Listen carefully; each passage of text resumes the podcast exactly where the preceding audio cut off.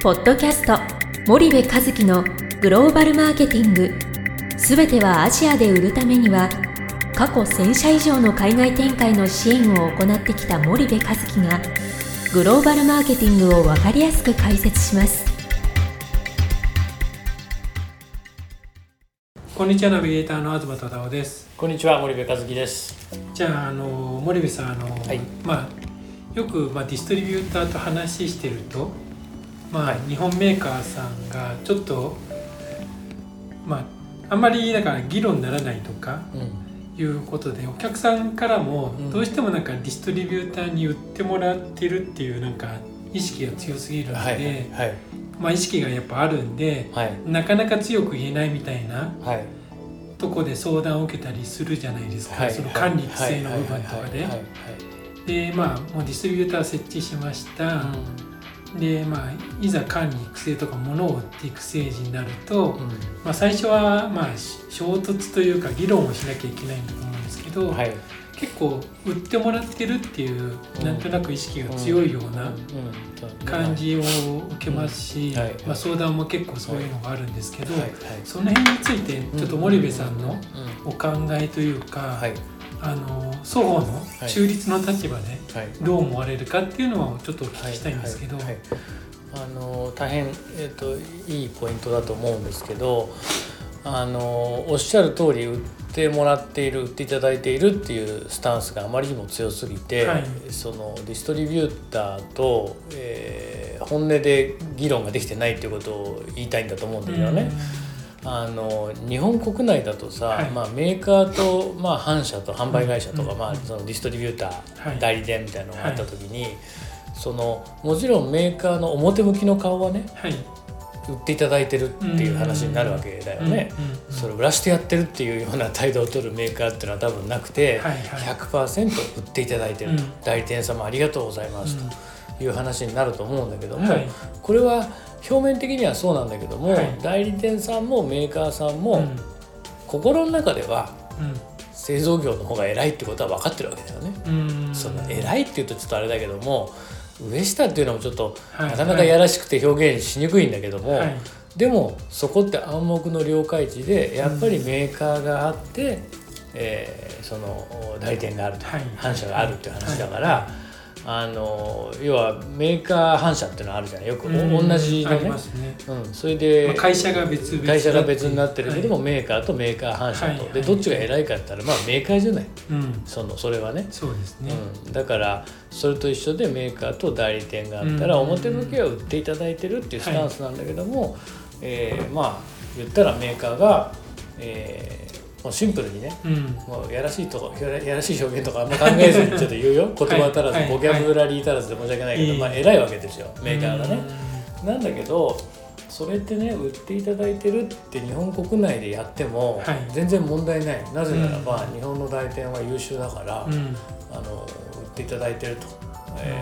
よろしくお願いしますねって言ったら、1から10までいちいち細かく言わなくても全部やってくれるから、それでいいわけなんだよね。で、一方でアジア新興国とかに行くと、売っていただいてるっていう日本国内でやってるスタンスでやっちゃうと、なんだろう、なめられるって言ったら申し訳ないんだけど、その表面的な話であって、中身は違うんだよっていうことがうまく伝わってないケースっていうのが、あるわけだよね。日本の会社はそういうスタンスなんだと、弱いなと、あいつら何もよく分かってないし、戦略もないから我々がやってんだと、売ってやってんだと、で分かってないくせにつべこべ言うなと、プロモーションフィー出せと、もっと何してくれるんだみたいな、今度要求ばっかりになるっていうね。もちろんここの差はいろいろあると思うんだよ、日本通で、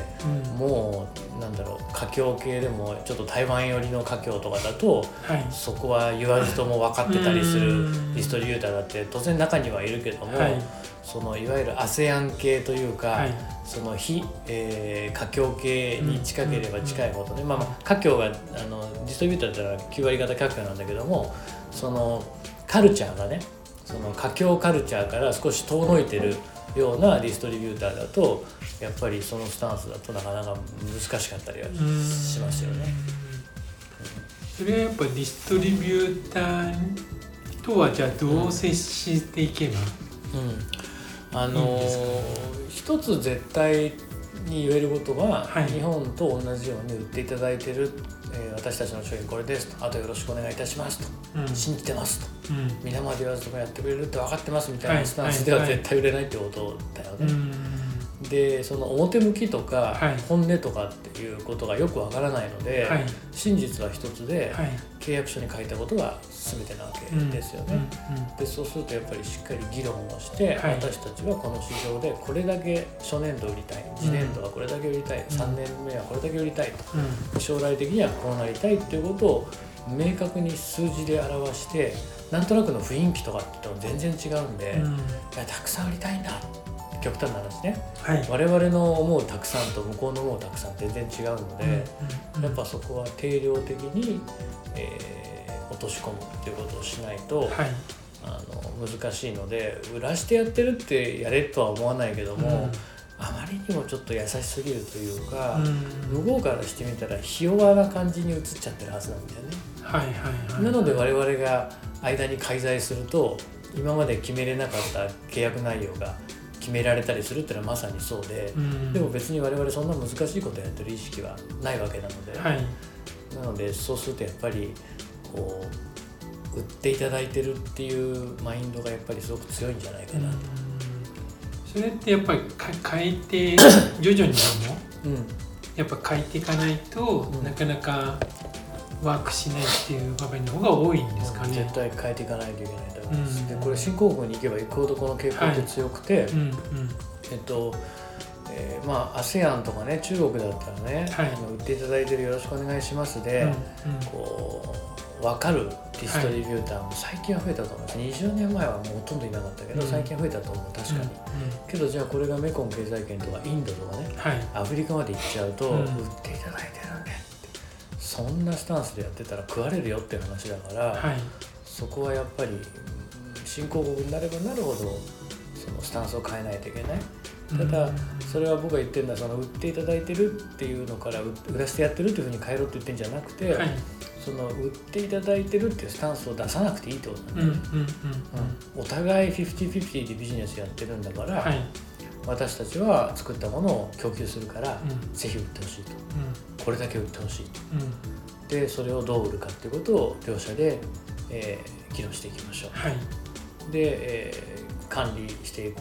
べき指標を決めましょう、うん、みたいな話なんだと思うんですけどね。わかりました。じゃあ、うん、森口さん、今日ははい、ここまでにしたいと思います、はい、今日はありがとうございました、はい、ありがとうございました。